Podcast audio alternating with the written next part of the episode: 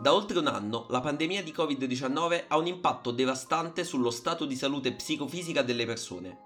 I continui e prolungati lockdown contribuiscono a contenere la diffusione dei contagi, ma costringono a casa milioni di lavoratori e studenti.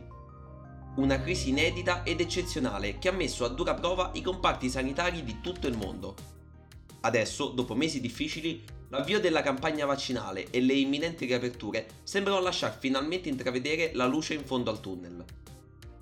Tuttavia, c'è anche chi ha saputo volgere questa drammatica situazione a proprio vantaggio. La criminalità organizzata è stata capace infatti di penetrare sempre più a fondo nel tessuto socio-economico. Secondo il rapporto Europol 2021, nell'80% dei casi comprovati sistemi di riciclaggio e corruzione consentono l'infiltrazione all'interno di infrastrutture economiche perfettamente legali. Ma c'è di più. La fitta rete criminale ha saputo adattarsi rapidamente al nuovo contesto pandemico, facendo registrare truffe e raggiri legati alla vendita online di dispositivi medici contraffatti e di oltre un miliardo di dosi di vaccini, per un valore complessivo che supera i 15 miliardi di euro. Il 14 aprile scorso la Commissione europea ha pubblicato la strategia di lotta alla criminalità organizzata, un ampliamento della già approvata strategia sull'Unione della Sicurezza in vigore dallo scorso luglio.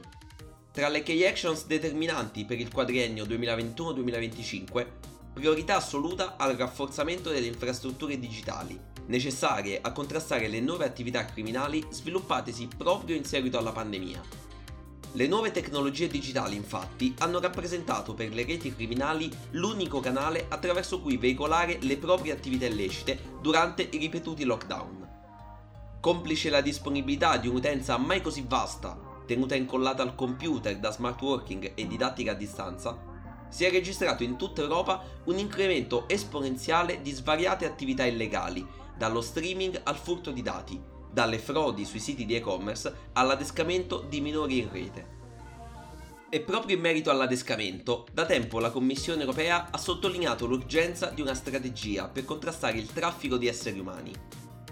Ilva Johansson, commissaria agli affari interni, ha ribadito che si tratta di un reato grave che viola la Carta dei diritti fondamentali dell'Unione. Perpetrato per oltre il 70% su donne e bambini e per lo più a fini di sfruttamento sessuale, si è potuto espandere in rete proprio durante i mesi della pandemia. La terza relazione sui progressi compiuti nella lotta al traffico di esseri umani, pubblicata nell'ottobre 2020, spiega come i metodi utilizzati dai trafficanti siano cambiati in conseguenza dell'uso massiccio di internet e dei social media. La sicurezza è una questione trasversale, sottolinea il vicepresidente della commissione Margaritis Schinas.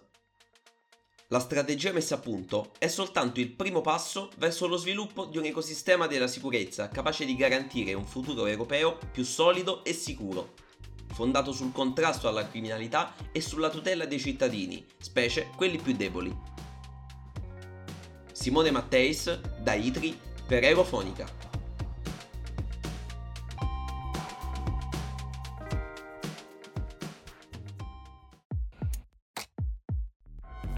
Euro. Funny cat.